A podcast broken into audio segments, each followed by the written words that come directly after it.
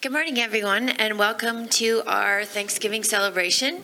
We're going to stand and sing some songs about thankfulness and the different things that we can be thankful for.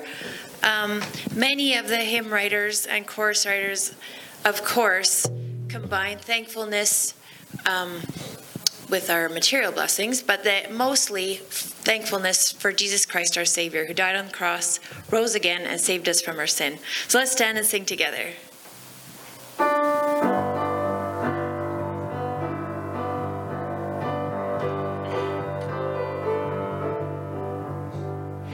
Thanks to the Lord, our God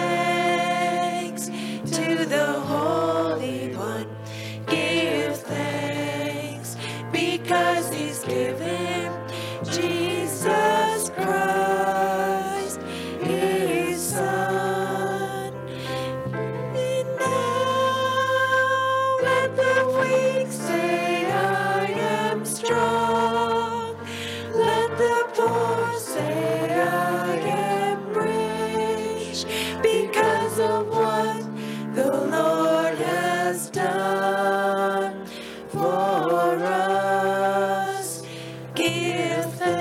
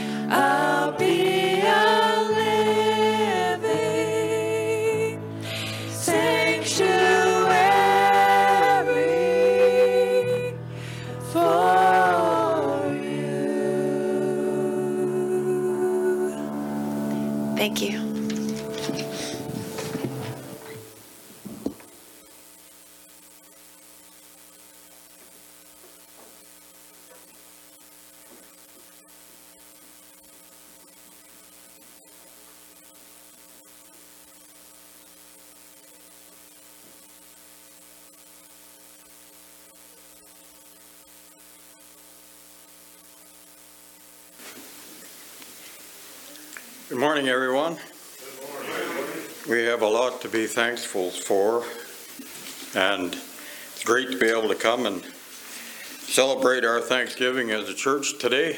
So, yeah, enjoy a wonderful meal. So, hopefully, everybody can stay for that. Uh, just thankful for the great weather, the beautiful weather we've had. Uh, we've we're just so thankful to be uh, here this morning and be able to gather together, uh, especially with all the stuff still going on. But we can still gather as a, a group and uh, meet with each other. That's great. Our scripture reading this morning from your bulletins, we'll read it together. Give thanks to the Lord of Lords, for his loving kindness is everlasting to him who alone does great wonders, for his loving kindness is everlasting. That's from Psalms 136. Shall we pray? Heavenly Father, thank you for all the blessings you've given us throughout the year, throughout the week. Just pray that uh, you'll be with us this morning as we celebrate this Thanksgiving. We just thank you for all things come from you, and we just need to uh, remember that and thank you for that this this day. In your name we pray. Amen.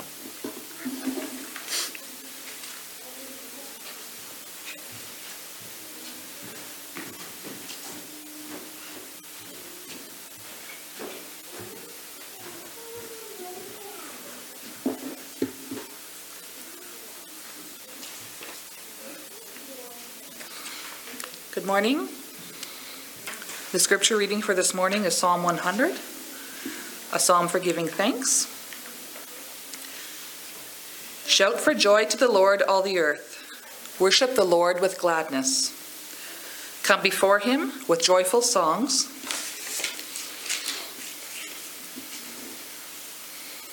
Know that the Lord is God. It is he who made us, and we are his.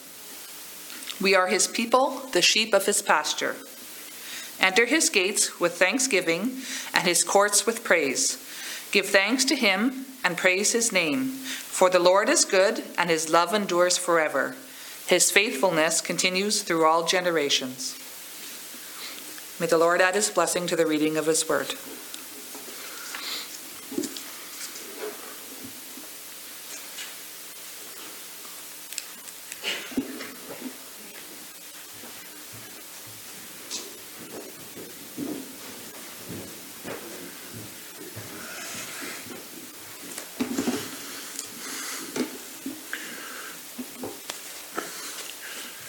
Thanks, Karen.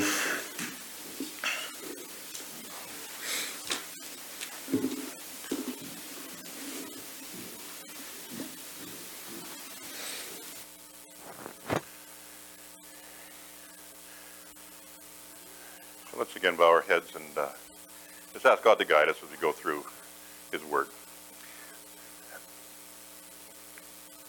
Lord, as we approach your Word to us this morning, we just want to come and just deliberately open our hearts and our minds to what you may have to say to us here this morning. Your word is always active, it's living, it's powerful, and it speaks. And so, Lord, how I pray in a real way it would be your word speaking here this morning and not me. And uh, just uh, guide me to the extent so that it truly would be you who is speaking. And may we all open our hearts to what it is you are saying uh, to us this morning. We just pray this in Jesus' name. Amen. I've always wanted to go turkey hunting.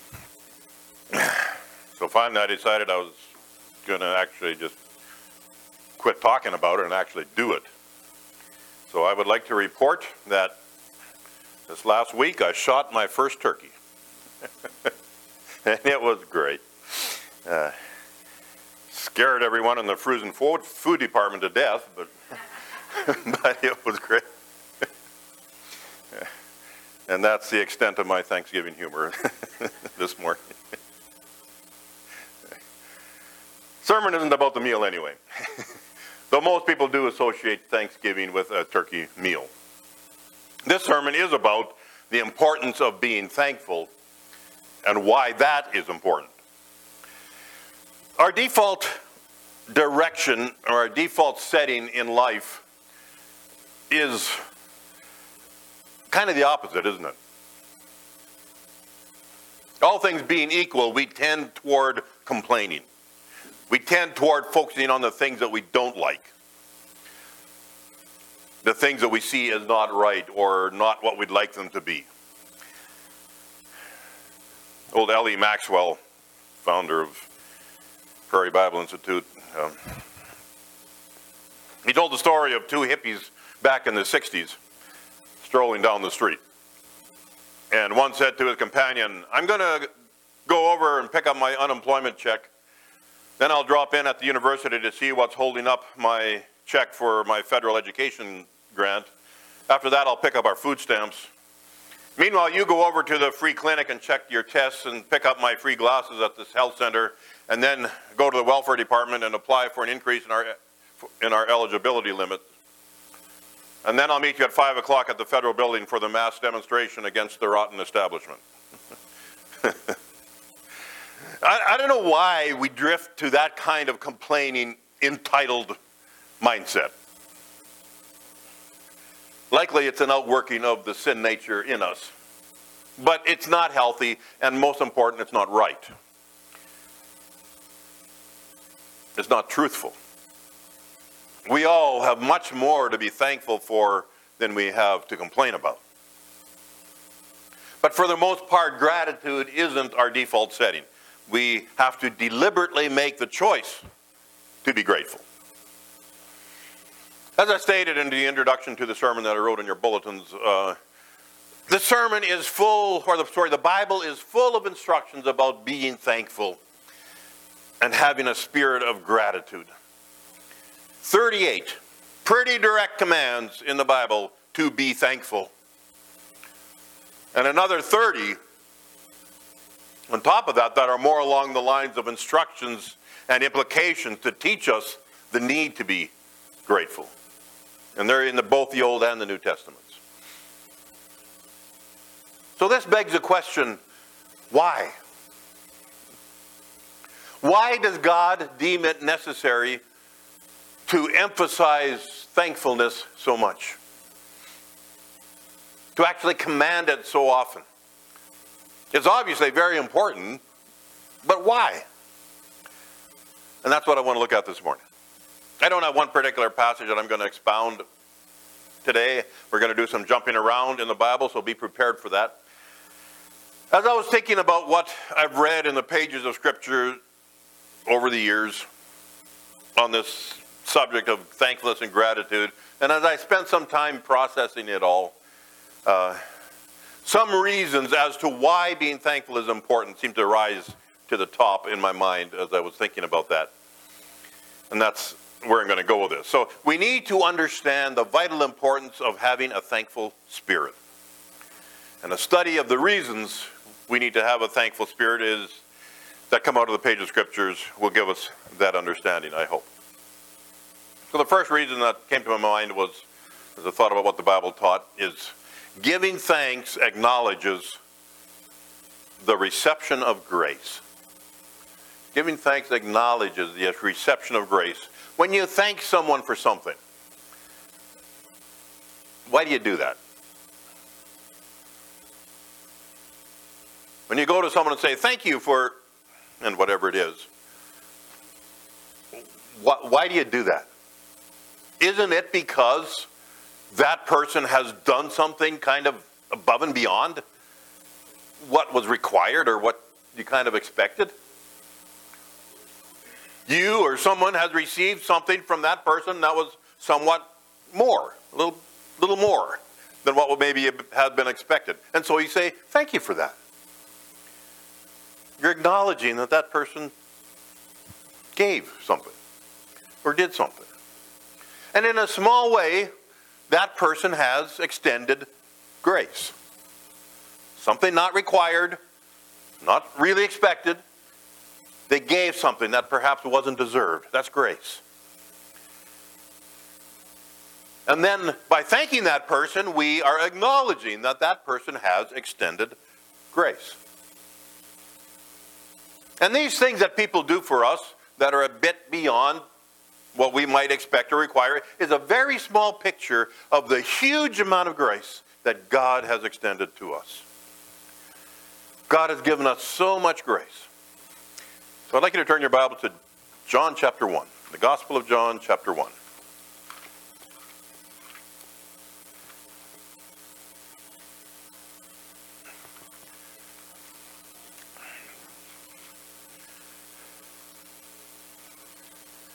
The first 18 verses in the Gospel of John, chapter 1, describe the coming of Jesus Christ to this earth in theological terms.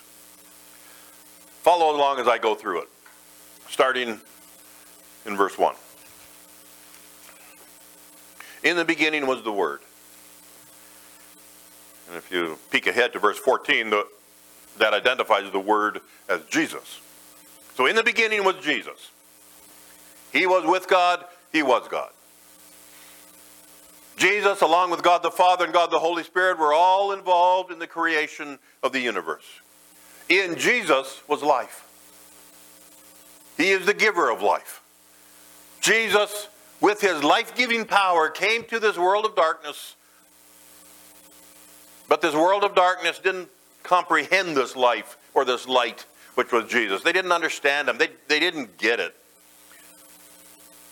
John the Baptist came to bear witness of Jesus, introducing him to the world as the light and the giver of life. So Jesus came to this world, to his own people, the Jews, but for the most part, they didn't accept him. They rejected him. But those that did believe in him and accept him and received him, these received the spiritual life that only he can give. And those that received him became children of God. Verse 14 again. The Word, who was God and was with God, became flesh. He became human. And John, as he's writing this, says, We all saw him. We all beheld his glory. His glory as of the only begotten of the Father. What they saw was God become human and that he was full of grace and truth. There's that word grace. Full of grace and truth. Verses 16 and 17. Speaking of those who had believed in Jesus and accepted him and received him, of his fullness, everything that he gives, of his fullness, we have all received. And it is grace upon grace. Verse 17 The law came with Moses, but grace and truth was realized through Jesus Christ.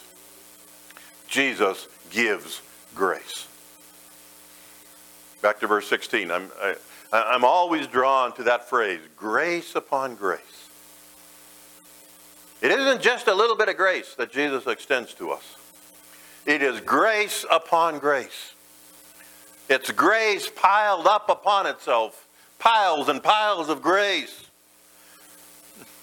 So much grace that it's just overwhelming. Grace upon grace.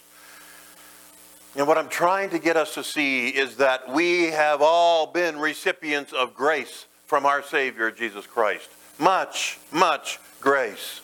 Piles of grace. Grace upon grace. What Jesus has given us is so undeserved. It's so far above and so much more than what we should be getting. He came to earth as a human. He lived a perfect life, and then he died in our place to pay the penalty for our sin that by rights we should be paying. We're, we're all sinners. We all deserve to die. That's the wages of death.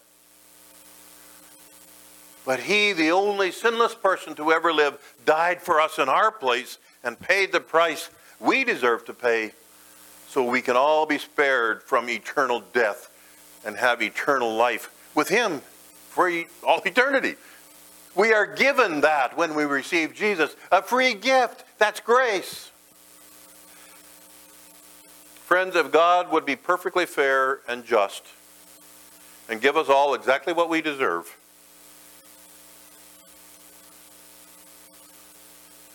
every one of us would be burning in hell right now.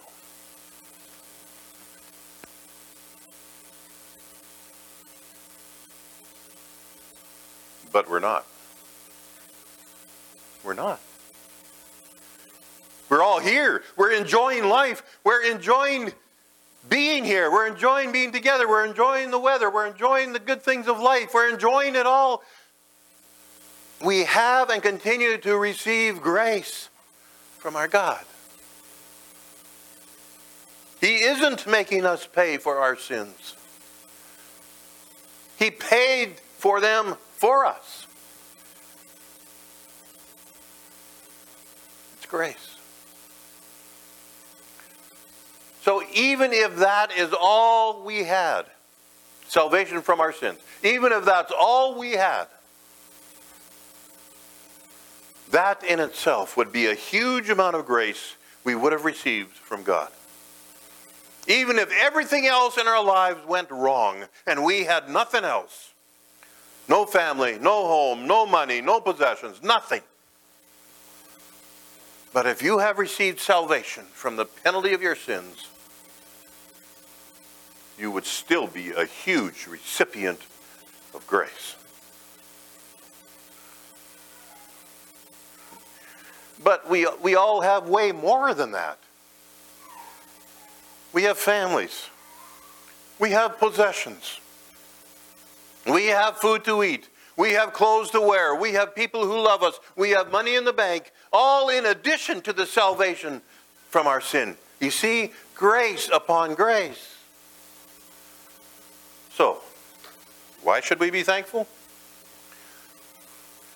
Because being thankful acknowledges that we have received grace.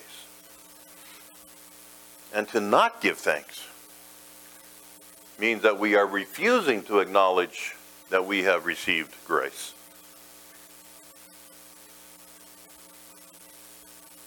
We're thinking that somehow we deserve all this. And we refuse to admit that God extended to us anything we don't have coming. That's a very sinful way of thinking. And a slap in the face of God. We need to be thankful. We need to be people of gratitude who live life with a great spirit of thankfulness because giving thanks and being thankful acknowledges the grace of God that we have received. Secondly, giving thanks acknowledges the goodness of God. Giving thanks acknowledges the goodness of God. I'd like you to turn here to Psalm 136. Back in your Bibles to Psalm 136.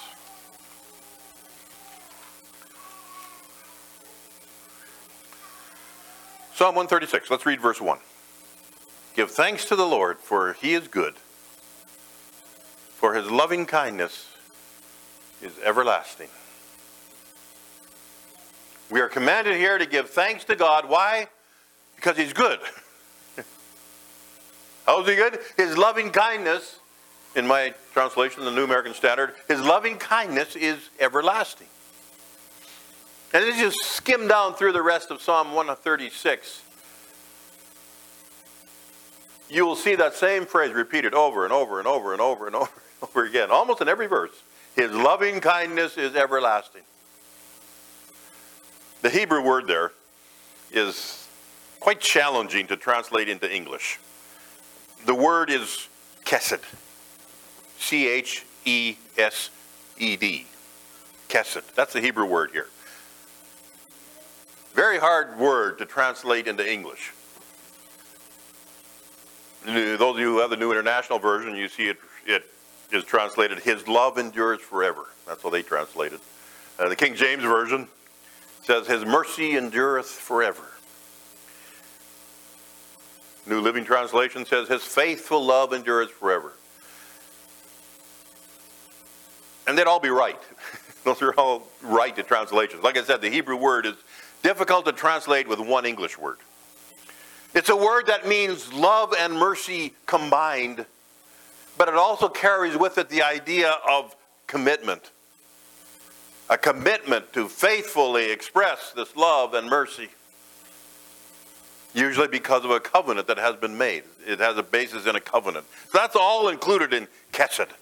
C H E S E D. Chesed. A Hebrew word. So you could read it Give thanks to the Lord, for he is good, for his committed and faithful love and mercy will keep on being extended forever.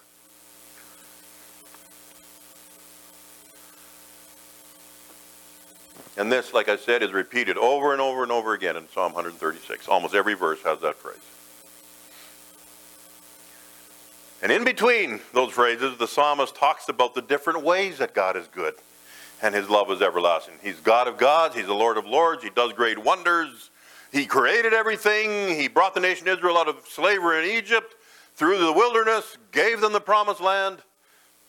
Verse 25 He provides all his creatures with food. God is good. That's what comes through here very strongly. God is good to his children. His loving kindness, his chesed, his faithful, committed love and mercy is always, constantly being extended to us. It's everlasting, it endures forever. And it is shown in so many ways. And one of those ways is his provision for us. Verse 25 was already alluded to. He provides food. We're going to see that firsthand here in a bit when we eat our Thanksgiving meal together. There's a huge provision of food that God has provided for us and always has. That's proof that his loving kindness is everlasting. So these are statements of fact. God is good. His loving kindness is everlasting, and we need to acknowledge that. That's another reason it's important to be thankful. Being thankful acknowledges the goodness of God. Friends, what does it say if we're not thankful? If we would not be thankful and grateful for this, what does that say? In light of all God's goodness, in light of the fact that His steadfast love endures forever, we have all received it. And then, if we're not grateful or thankful to God for that, isn't that a refusal to acknowledge the goodness of God toward us? And if we refuse to acknowledge God's goodness to us, that will lead us down a path that is actually destructive. We'll get into that in the next point. But what I want us to see here is that it's important to have a thankful spirit because giving thanks acknowledges the goodness of God. When we are thankful to God for his goodness, we acknowledge that he has been indeed good to us. And we're grateful for that. Thirdly and finally, giving thanks keeps us humble. Giving thanks keeps us humble. Romans chapter 1. I'd like you to turn there, please. Romans chapter 1. Verses 18 to 32 of Romans chapter 1. I've brought you to this passage several times over the years on our Thanksgiving Sunday. So some of you know where I'm going with this. But this is important. We need to come back to this again and again. In this passage, Paul is expounding on the wickedness and the sinfulness of this world, and how, because of that, the wrath of God is revealed against all ungodliness and unrighteousness. This passage is quite detailed as you read it in describing the sins of ungodliness and wickedness. From refusing to acknowledge God as God to worshiping idols, to following after every, every kind of lusting and going into all kinds of sexually perverted activities, to greed, to murder and envy and deceit and malice and gossip and slander, and on and on and on. Quite detailed, this passage in describing these things. The wrath of God is revealed, Paul says, because of all this wickedness. The wrath of God is revealed, Paul says, because they knew better. People doing this stuff, they knew better. Verses 19 and 20, they knew God was God. But, verse 21, they refused to acknowledge God as God. In fact, let's read verse 21. For even though they knew God, they did not honor him as God or give thanks but they became futile in their speculations, and their foolish heart was darkened. They knew God, but they refused to honor or even acknowledge God as God. And they did not give thanks. You see that? See that phrase in there? They did not give thanks.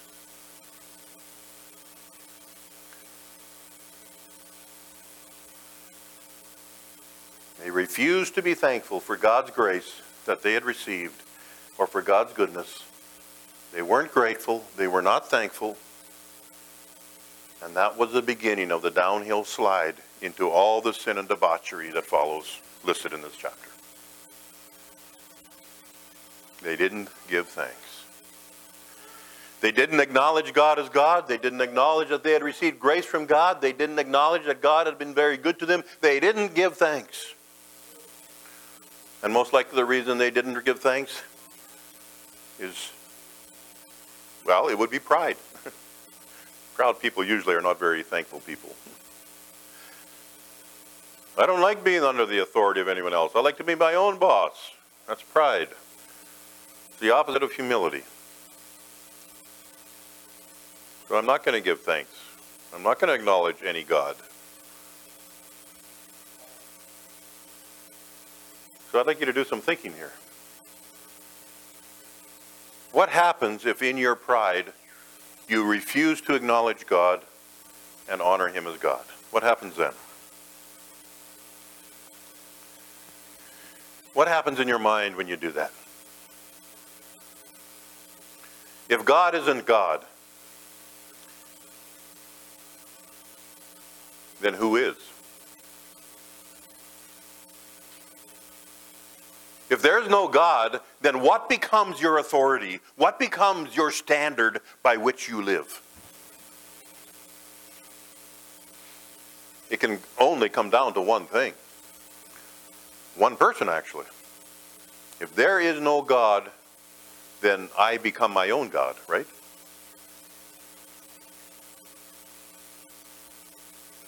I am my own absolute authority in that case.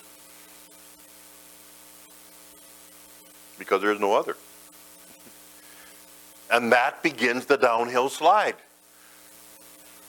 For even though they knew God, they did not honor him as God or give thanks. But they became futile in their speculations and their foolish heart was darkened.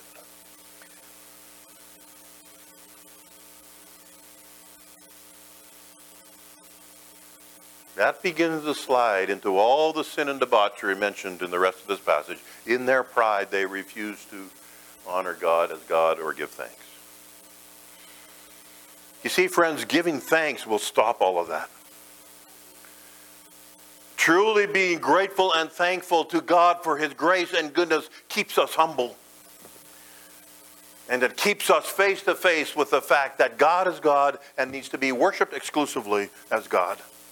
It keeps us face to face with the fact that God has given us grace upon grace, which we don't deserve. And it keeps us face to face with how good God has been to us. And that keeps us humble in our realization that God alone is God. And we are not. And then we can be kept on the right track. One last verse I'd like you to look at 1 Thessalonians 5, verse 18. 1 Thessalonians chapter 5 and verse 18.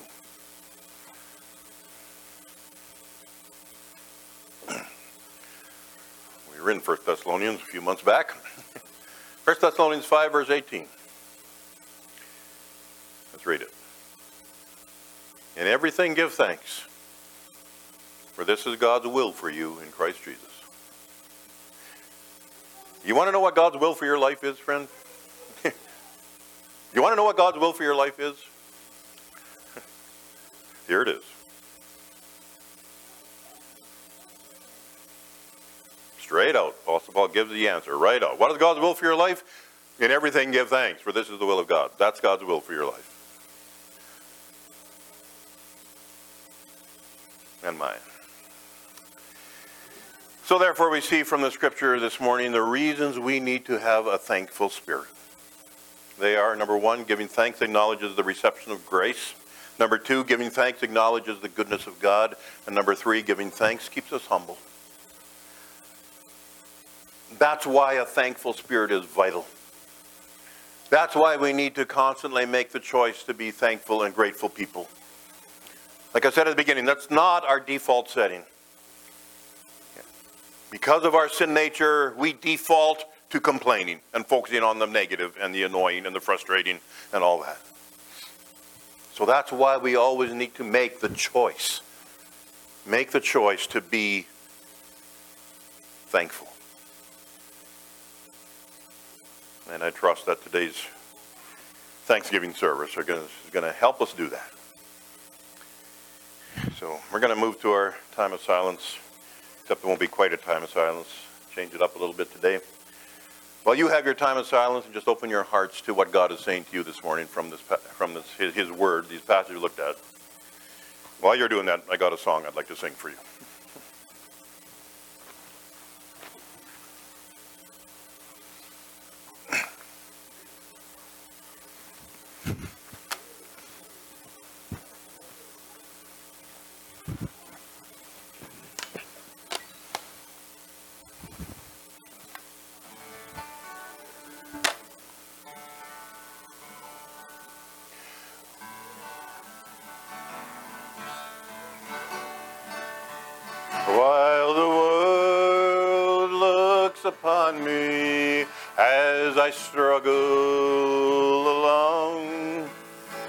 They say I have nothing, but they are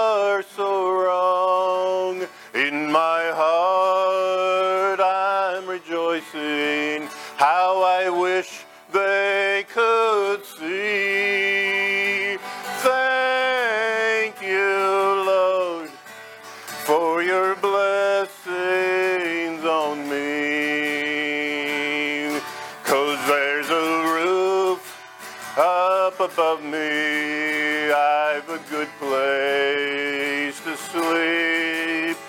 There's food on my table and shoes on my feet. You gave me your love, Lord, and a fine family.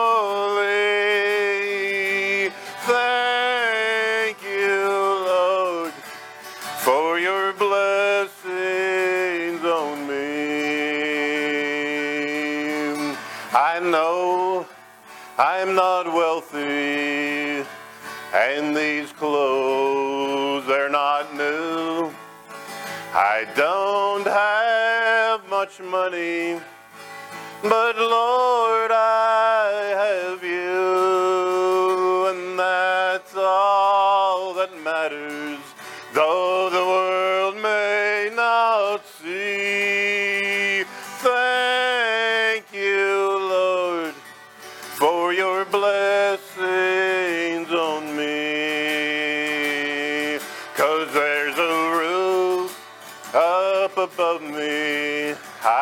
good place to sleep. There's food on my table and shoes on my feet. You gave me your love, Lord, and a fine